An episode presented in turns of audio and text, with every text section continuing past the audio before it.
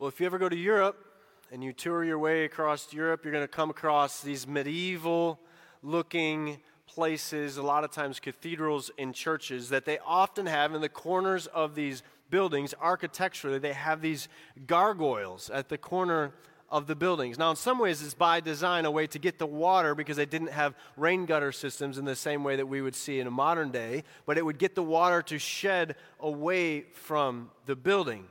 But they were often thought to frighten away evil spirits and protect those who are inside. Isn't that sweet? How quaint. How unintelligent of them to think that there were these medieval peasants would be so worried that there was someone come around. They were so superstitious, weren't they? Has anyone ever believed in evil spirits? Aren't we too smart for that nowadays, don't you think? Well, if you're a guest with us this morning, if you're just tuning in online, or many times there's podcasts you listen a few days later, I'll introduce myself once again. My name is Pastor Milo, and we are glad that you are here with us. We are going to talk today about demons and evil spirits and how they fit into this world with our great adversary, our sworn enemy, the devil. I've got a friend, a former high school teacher of mine, who just came back from a trip across Europe. And he has been in the, the, countries of Croatia, is actually where he spent a lot of his time. He took a lot of different pictures where I was looking through his pictures that he's posting online and just seeing. He, he marks a few of them every day and lets you know what they are. And you see all these pictures of these cathedrals and these gargoyles and this architecture that we don't see very much anymore. We don't talk about it that much anymore. And we do like to think that we are too smart to believe in things like demons and evil spirits, and we've moved beyond these things, and we're too sophisticated to be like this. But we need to hear this this morning that evil spirits are real and they are scary. And they are still very much around and active in today's modern world, even if we try to ignore them. Here's what the Bible says. This is 1 Peter chapter 5 verse 8. It says this, "Be alert and have a sober mind. Your enemy the devil prowls around like a roaring lion looking for someone to devour." Now, geesh, it's December 12th. Pastor Milo, this is supposed to be a Christmas sermon. What on earth are you talking about? Is this really what you have planned for today? I'm glad you asked. Yes, yes, it is. Every week we ask you to bring something to write with, bring something to write on, and bring your Bible. So if you got your Bible this morning, please open to Matthew chapter 2. The passage we just read from Matthew chapter 2, this Christmas narrative. But I'm going to begin right now, Matthew chapter 2, beginning in verse 13. I hope that you've gotten there already. If not, we'll put it on the screen for you. And when they, the Magi, had gone, the angel of the Lord appeared to Joseph in a dream. Get up, he said, take the child and his mother and escape into Egypt. Stay there until I tell you, for Herod the king, Herod is going to search for your child and kill him. Now, what would make Herod do such a thing? This is a child, this is a baby. He is going to search for the child. He is going to put people out looking for him. He's going to search for him, and he is going to have him killed. Why would Herod do such a terrible thing? We need to hear this this morning as we begin. We need to know your enemy. You need to know your enemy. Today we begins our third week in a sermon series called The Christmas creed. And as we've been going through this creed, we've been going through some familiar passages of the Nativity story, but going to look at them from a not so familiar angle. We're going to look at them from a different point of view, a different perspective, a different lens. And as we look at these Christmas texts, we believe that we're going to be able to actually build for ourselves a theological basis, a, a statement of faith that we can grow with and that we can learn from, all coming out of our Christmas text. We're going we're going to learn from this Christmas text of what does the Bible say about the nature of God? What does the Bible reveal to us about Jesus, about the purpose of the church, or today about the work of the enemy? Know your enemy. Be alert and of a sober mind. Your enemy, the devil, he prowls around like a roaring lion looking for someone to devour.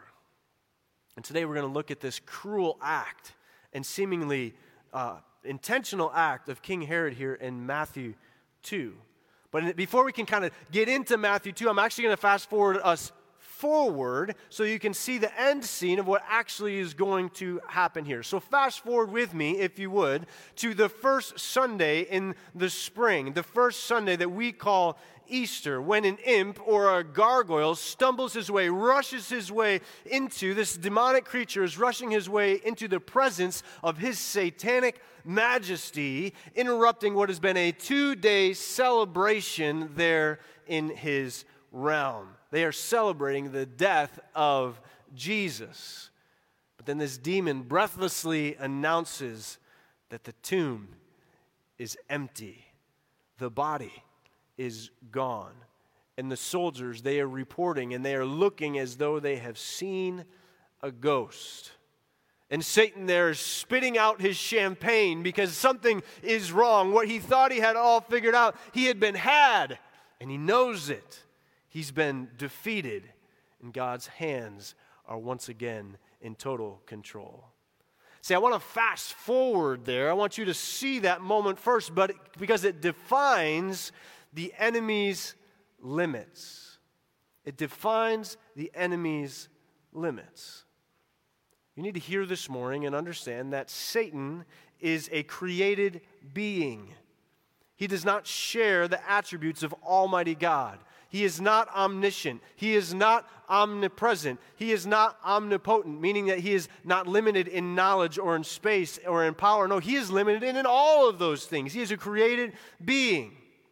And so when it comes in this passage to predicting what God is going to do next, Satan has to rely on what he can figure out, what he can decipher, what he can remember from the timeless past, and how he resided in heaven as one of God's favorite angels, and as he studies the Holy Scripture. And since the Holy Spirit does not reside in him, he does not enlighten him as to what comes off of the page of Scripture. So Satan sees things as the world sees them, not with the mind of Christ. And once we understand this, hundreds of pieces of the puzzle start to come together. The Apostle Paul talks about this and how if Satan had known what God was up to, he would have never crucified Jesus. One might say that, that God actually pulled the wool over Satan's eyes and fooled him. He deceived the deceiver.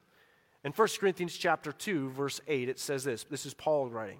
Says, None of the rulers of this age understood it. For if they had, they would not have crucified the Lord of glory. The rulers of this age, Satan and his demons, his minions, his gargoyles, they, if they had seen what was in front of them, they would have never crucified the Lord of glory. But they did. You see, the devil is always two steps behind, but he is always up to the same thing. The same thing that he has always been up to to seek, to kill, and to destroy. The same thing that he's always been up to to seek, to kill, and to destroy. He's been doing it since the very beginning of time. And he continues to do it. It's in his playbook. And so we need to know the enemy's playbook. In the opening pages of the Bible, God created two overlapping realms the heavens and the earth, we are told. In the beginning, God created the heavens and the earth. And this is where the drama of the biblical storyline takes place. Many of us who have grown up in the church, we're familiar with maybe the human version of that storyline, of what happens in the Garden of Eden, how it played itself out there in the garden. So humankind is given this beautiful, wonderful place to live and rule. And on God's behalf, they are, they are put in charge over everything. But they lose access to this paradise because of a foolish rebellion. The biblical authors want us to see something there that this set of characters, the inhabitants of the heavenly realm, are actually there and are a part of the story who are very much involved in what is happening in the earthly timeline. In John chapter 8, verse 44, it says this He, the devil, was a murderer from the beginning, not holding to the truth, for there is no truth in him. When he lies, he speaks in his native language. He speaks in his native tongue, for he is a liar, and he is the father of lies. For lots of different reasons, we as modern readers, looking back at scripture that is 2,000 years old when it is written down, and then even 2,000 years before that, we won't notice or the characters or don't know exactly how to make this, how we are to understand all of what's in front of us. And most of our modern portrayals of angels, as we understand them, or maybe fictional uh, or mythical creatures kind of start to merge their way into it, we can't quite understand what is going on in this spirit realm. Our understanding of angels and demons is deeply misunderstood as compared to what the Bible actually says and what the biblical authors are actually trying to teach us about these creatures, these created beings. In Genesis chapter 3, we meet this created being who is in opposition of the creator, the maker of the universe, God.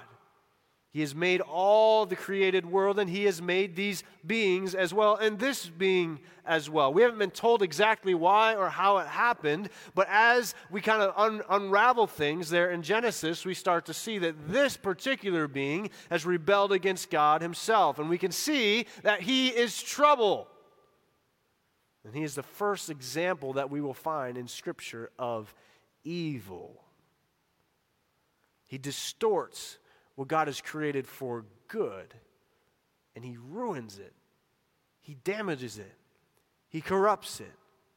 And He starts dragging creation back into darkness and disorder. Where God was making it all, making it perfect and making it new, He's trying to drag and pull it back and pull it away. And when the humans, the Adam and Eve, when they follow His trickery, they find themselves, these created beings find themselves, their lives, the lives of the entire human race as a result, your life and mine, are launched into a continual battle of chaos and pain and sickness and death. And the Bible teaches us as this battle rages on, it, it, goes on over and over again. This, this, this battle where the great deceiver will manipulate and confuse the truth for a counterfeit truth one where man is actually sitting on the throne of his life. And he has no business being there because God is God and we are not. And God has the rightful place on the throne. And again and again and again, we see the enemy, the deceiver, we see him work in people's hearts and in their lives that they start to put themselves on the throne and put themselves, say, I'm in charge of my own destiny. Instead of being properly oriented that God, the creator of the universe, actually resides on the throne. And so we see this back and forth of chaos and hope all the way through the Old Testament, all building up to the apex of this conflict the birth of Jesus Christ. Satan can read, friends. Satan can read the same text that we have in front of us, and Satan can read and see. He can see from Matthew chapter 5, verse 2, that the Messiah is going to be born in Bethlehem. So he sets a trap. And here's what the enemy's trap looks like. He did not know the exact timing of the Savior's birth. They'd been waiting now for 400 years. And so, this, along with many of the other ways that he's trying to get ready, he's these endless efforts that he is making to try to thwart the purposes of God. Satan pulls in demons from all around the world to concentrate in the Holy Land. We know that because when we look at Scripture and we see when Jesus is on the earth, we see all these different examples, all these prevalent stories of demon possession happening in the New Testament. Why is that? We believe that Satan is actually throwing everything that he possibly can to try to do all that he can. It almost seems like the devil actually had his demons outnumbering civilians at the time to make sure that he was always on the attack. They served as Satan's spies and were, were in charge with, of keeping an eye and keeping a watch out for a godly young couple that was about to have a baby. Satan was lying in wait for the Messiah. In the book of Revelation, we actually get a glimpse of what's going on behind the scenes. You see, we have the pretty little picture that is happening in front of us. Next week, we're going to have the children's pageant, and it'll be a very pretty little picture that we put together with that. But don't be deceived, friends. That's not exactly what's going on. It's not all little children gathered together in a stable. No, behind the scenes, we get a glimpse. And the book of Revelation tells us the real story, what's going on behind the scenes, the battle that was being fought for the very state of all humankind. Revelation chapter 12, verse 4 says this The dragon, his tail swept a third of the stars out of the sky and flung them to the earth. The dragon stood in front of the woman who was about to give birth so that it might devour her child at the moment he was born. This is what is going on behind the scenes, where no one can quite see it, no one can quite understand what's going on, but there is a lot of movement that is happening behind the scenes. The devil is setting a trap. The devil, the dragon, Satan, the one who is called Lucifer, was once an angel in heaven eternally devoted to a heavenly king. That was the role that he once played. He was called one of the seraphim. So their job was, was to, to be these heavenly musicians who were leading in continuous worship around the throne and then gathering there before the throne and giving all the praise and all the honor and all the glory towards the one who actually deserves and is worthy of worship and praise. And we find that Lucifer, Satan, the dragon, our enemy, that he rebelled against the throne of God and he tried to get others to worship him rather than the one who is actually worthy of worship, rather than the one whose true focus of the throne, the true focus, the one, the maker, the creator, the one who sits there on the throne, the creator of all things, he tried to grab some of that for himself. He was one of the seraphim. That was the name of his title in heaven. Interestingly, it is also the root word for the name that he is given when he is thrown to earth. Seraphim becomes the serpent. And so he is stripped of his wings. I don't know what that means necessarily. But he is stripped of his honor that he once had in heaven. He is thrown from heaven to earth, and it says here that a third of the angels, a third of the gargoyles, a third of whatever comes with the enemy were taken out of heaven and thrown to earth with him. And so now the dragon is about to pounce. He has set his trap. His full intentions are to devour the child the moment that it is born. But he couldn't find him. He couldn't find him because the enemy, Satan, is, a, is unable to be all knowing, all present, all knowledge. And so he couldn't find him. God had hidden the child where even a third of the previously heavenly creatures were now on earth searching, scouring the Holy Land to find him. And he, God, had pulled the wool over Satan's eyes. He had deceived the deceiver. God did this in a few different ways. Let me explain. The first thing that God did was he chose a man and woman not from Bethlehem, meaning that they were not living and residing in Bethlehem, they were from Nazareth, which was to the north. Joseph, however, was a man with lineage that was from Bethlehem, but he did not typically reside there. He did not keep his carpentry shop in Bethlehem. And he wouldn't stay there after the birth of Jesus either. Secondly, what God did was actually to, to build into the story the, the doubt. He saw to it that this woman's purity and her morality would be doubted. The way that things came together, the devil, he can count.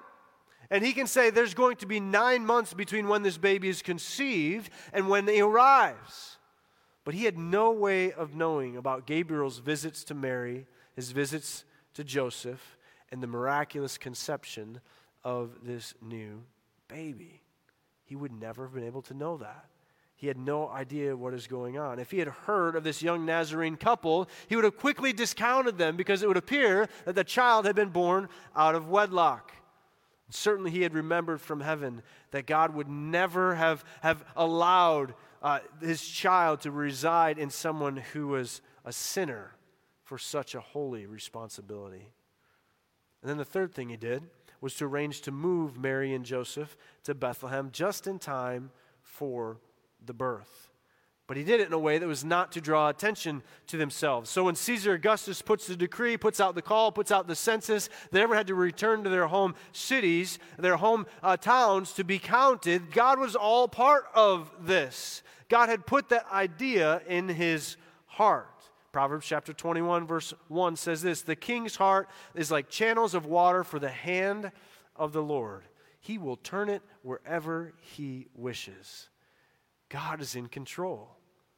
And so when Caesar Augustus says everyone must come home to be counted and to be taxed, he is doing it for a purpose and he doesn't even realize it. God is using him.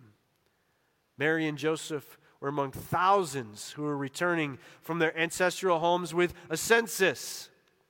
Perhaps the roads were gridlocked, whatever gridlock looks like in those days with a donkey and an ox or whatever. They were gridlocked. They were trying to get in. There's no way that this couple was the only couple seen coming over the hill because the devil would have noticed that. No, they were in the midst of chaos, in the midst of all of this primitive form of a rush hour. Bethlehem's inns were all full, all the available homes were all filled. This young couple took the only thing that was left available to them, the only thing that was offered a stable. Luke 2 7 says, She brought forth her firstborn son and laid him in a manger, for there was no room for them in the inn. So if the devil's minions were out there looking, keeping an eye, if the gargoyles were at work, they would have dismissed this young couple, this young family seemingly camping out in the barn, in the stable. They would have missed them, and for good reason. The God of the universe, the God of heaven, the God whom Satan had remembered serving when he was Lucifer in glory.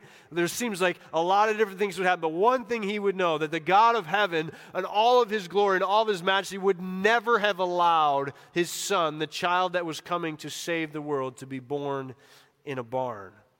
Doubtless, he had told his demons to be out checking the finest homes, to be out checking the most illustrious surroundings, to be outstanding parents. He's looking for all of those things because that's who would be the one to raise the Son of God, the Messiah. But the Lord fooled him. Remember the word of Paul God had chose the foolish things of the world to shame the wise. This is a basic lesson for us and the way that spiritual warfare works because it just seems like Satan historically is incapable of grasping that God is going to continue to use the foolish things for the sake of his own glory. Even to this day, our secular minds won't imagine it. But when the Holy Spirit works in us, we see it clear as day. When Jesus was born, God prepared this welcoming committee of all the lowly people on the planet. The lowest of the low, the shepherds. He, he brings them in primarily to reassure the young parents that all was well. And again, Satan missed it because they were unimportant. They were flying under the radar. They were dressed in a way he would have never considered. He had no way of seeing that the angels would have come there to all of the sheep herders that night. You have no clue on how to identify the baby. But they did. This will be a sign unto you, and you will find him where? Wrapped in swaddling clothes and lying in a manger. They knew exactly where to look. No one else noticed or cared when a small company of shepherds, ragtag shepherds, start running through the streets. Nobody noticed. Nobody cared. What were they looking for? Stable. Stable. What's the big deal? A bunch of shepherds looking for a place to put their sheep. Later, after Joseph had moved out of that stable, I can't imagine he stayed there very long, he moved into a home there in Bethlehem. And somewhere between that birth age and the age of two years old, these foreign visitors arrived that we read about here in Matthew chapter 2, the Magi from the east. And they created a pretty big stir in Jerusalem when they came through. They naively announce the fact that they are looking for the one who is going to be born, the king of the Jews. And this is kind of ironic, isn't it? Because they actually are the guys that we typically think of as the three wise men. And they walk right into the king and they give it all away. They didn't keep it a secret at all. They go and tell the king, We are looking for a king who is going to sit on the throne. I don't know if they had some type of royal agreement that when you come into the kingdom, you need to let somebody know that there's someone else coming. I'm not sure exactly why they did it. It seemed like there was foolish intentions as they did it, some type of courtesy that they decided that they needed to share. But of course, Herod is upset. There's someone here that is going to take away his throne, is what he is understanding. The Magi find the child, they find the family, they give Mary and Joseph these expensive gifts of gold, frankincense, myrrh. These were, these were gifts of incredible value. This lowly carpenter, the local carpentry shop, he would have never in his entire life seen wages that could have bought these gifts. Why did God do that? Because it would seem that these gifts would actually fund the trip, this sudden trip that he was going to have to make to Egypt. All of a sudden, he had armfuls of money to be able to make the trip that he needed to make in the middle of the night to take his family to Egypt. King Herod and all of his soldiers are after him, looking out to search and destroy. They are on a murder mission for a young child, and they walk right out of the city because they had all the resources they could possibly need. And Satan would have been fuming to learn about this. To learn that the objects of his wrath, that the trap that he had been setting for years had been foiled, that they were making their way towards Egypt, where they would remain until Herod's death. And then eventually, when the Holy Family, when they make their way back, when Mary and Joseph and this baby make their way back, do they come to Bethlehem? No, they go to Nazareth. And he opens up his small business carpentry shop and goes completely undetected. Jesus grows up in the smallest town, uh, a town of Nazareth. And he was not like the, the Superboy in Smallville by any stretch of the imagination. He was not like doing magical things where his hometown folks were all talking about all the miracles that he performed or his mighty feats of valor or anything like that. They were not talking about him. He was unnoticed. Because if he had heard those words, if Satan had been paying attention, he would have come after this boy. But he didn't. No, the first that the devil hears about the identity of Jesus the day of his own demise. The day when Jesus wades out into the river, comes in chest deep into the waters of the Jordan, and he is there with John the Baptist. And John says this when, Jesus, when he saw Jesus coming to him, he says, Look, behold, the Lamb of God who comes to take away the sin of the world. This will be the enemy's demise. The skies split open. The clouds go running in both directions, and a voice comes thundering down from heaven, and it says, This is my Son, in whom I am well pleased. And it was on. And that's how everybody learned that the Messiah was Jesus from Nazareth. Jesus' baptism was his coming out party. The gloves were off. God in heaven was saying, Here he is, devil. Do your worst. Take your best shot. The game was afoot. The battle was joined. And what happened immediately after that, when we read it in Scripture, what happened? Jesus runs out into the wilderness and does battle with his enemy to attack him, to establish dominance to put him in his rightful place, to remind Satan of his lowly existence. Because do you remember what God said about Satan back in the garden? He said, Cursed are you, Satan. Above all livestock and all wild animals, you will crawl on your belly and you will eat the dust of the days, dust of the earth for all the days of your life. And Satan has been prancing around, puffing his chest out, walking around this earth, thinking that he was in control. And he takes Jesus to the top of a very high mountain. And he shows him all the kingdoms of the world, Matthew tells us, and all of their splendor. And he says to Jesus, tries to tempt him, tries to throw him, he says, All of this I will give you. If you will bow down, if you will make yourself prostrate, and you will worship me, the very thing that he was thrown out of glory for. And Jesus says, Get away from me, Satan. For it is written, You will worship the Lord your God, you will serve him only.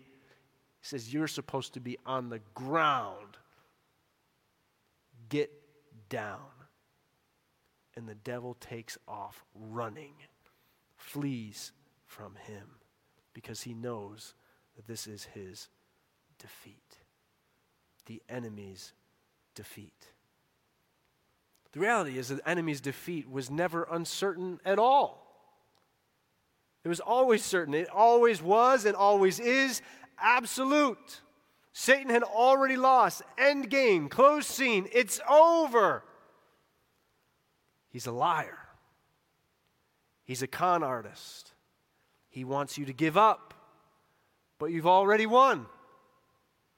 That's why this sermon series is so important for you to hear and to listen to. It's vital, in fact. Have you been listening? Two weeks ago, we described and we talked about how the Bible is God's Word. It is true. You can believe what it has to say, it has authority over our lives. It never changes, but it'll always change you. And last week, we talked about the supremacy of God, the complexity of God. Yes, the three in one. How does that work? The Trinity, the beauty that comes with that. And yet there's accessibility to God. God with us. Emmanuel, we are not alone. We are not helpless. We are not weak. We are not discouraged. We are not afraid. We are more than conquerors through Him who loved us we read in Romans chapter 8. We are not to be defeated. Our enemy is a liar, he's a con artist. He wants you to give up. He wants you to make he wants to make you think that the one you are following, the one that you are hearing sermons about week in and week out, the one that you are reading in the Bible is this guy in the super retro throwback hippie costume who's walking around with a baby lamb. That's what he wants you to think about the maker of the universe, the king of glory. But it's all a circus trick. And here's the truth Here's how the Word of God describes the true King, the King of Kings, the Lord of Lords, the Alpha and the Omega, as he is galloping out of the clouds while all the angel armies are singing at the top of their lungs. Revelation chapter 9, verse 12 says this His eyes are like blazing fire, and on his head are many crowns. He has a name written on him that no one but he knows himself. He is dressed in a robe that is dipped in blood, his own blood and on his, his name is the Word of God. It's King Jesus, friends. It's King Jesus, the King of Kings and the Lord of Lords. It is King Jesus, friends, the King of Kings and the Lord of Lords. In the beginning was the Word, and the Word was with God, and the Word was God. King Herod wasn't enough to stop him. The religious rulers of the day, they weren't enough to stop him. The betrayal of Judas, that was not enough to stop him. Pilate, he was not able to stop him. Death itself was not able to stop him. And so it began. So it began in a manger in Bethlehem. And it all came to a head 30 years later on a hill outside of Jerusalem. For a couple of days, Satan threw himself a party. He reveled in his victory. And then one of his demons, one of his gargoyles, rushed into the room. It's all over. It's all over. As the band comes forward this morning, I want to remind us as we look at this text the Magi is coming in, everyone is coming there to worship this baby, this child, because they had been given through the Holy Spirit, been given something that the enemy could not see. Do you remember what the angels said when they announced the birth of this child? Do not be afraid. Do not be afraid. This is the King of Kings. This is the Lord of Lords. This is the King of Kings and the Lord of Lords. You do not need to be afraid. You do not have to be afraid of the dark. You don't have to be afraid of the shadows. You do not need to be afraid of your enemies. Why? He is the Messiah. This child, he is the King of Kings, he is the Lord of Lords, and he is Emmanuel, God with us. And the angel tells them, This will be a sign unto you. You will find the babe wrapped in swaddling clothes and lying in a manger. And suddenly, there was with the angels a great company, a great multitude of heavenly hosts appearing with the angel, praising God and saying, Glory to God in the highest, and on earth peace, goodwill towards men. You don't have to be afraid, friends. The enemy is a con artist, a liar, and a deceiver. And he has tried every trick he can possibly think of. But glory to God in the highest. There will be peace on earth because the Messiah is here. So, you stand with me this morning? We're going to sing a song. We're going to do a matter of transition. We're going to sing a song that the angels sang. And I'll move over to my guitar and I'll play along and we'll, we'll be able to sing that. But glory to God in the highest and on earth, peace, goodwill towards men. As we sing those words, I want to remind us of who God is, to remind us who his son Jesus is, the one that we've been waiting for. You don't have to be afraid, friends. You don't have to be afraid of the dark. You don't have to be afraid of what's in the shadows. It's not naive to think that there's something out there, but it is foolish to think that it has any power over you. If you are here this morning and do not, knew, do not know and do not accept Jesus Christ as the gift that the Father has given to us, for God so loved the world that He gave His only Son, that gift, you do have something to be afraid of. Does Jesus reside in your heart? It's a simple thing to be able to say, Jesus, I accept the gift that you've given. Change my life, change my heart. I want the Messiah to reside in me. I don't want to be afraid anymore. And Jesus says, I will come in with you, I will dine with you, I will be with you, and we will spend the rest of our lives together eternally. That's the beauty of it.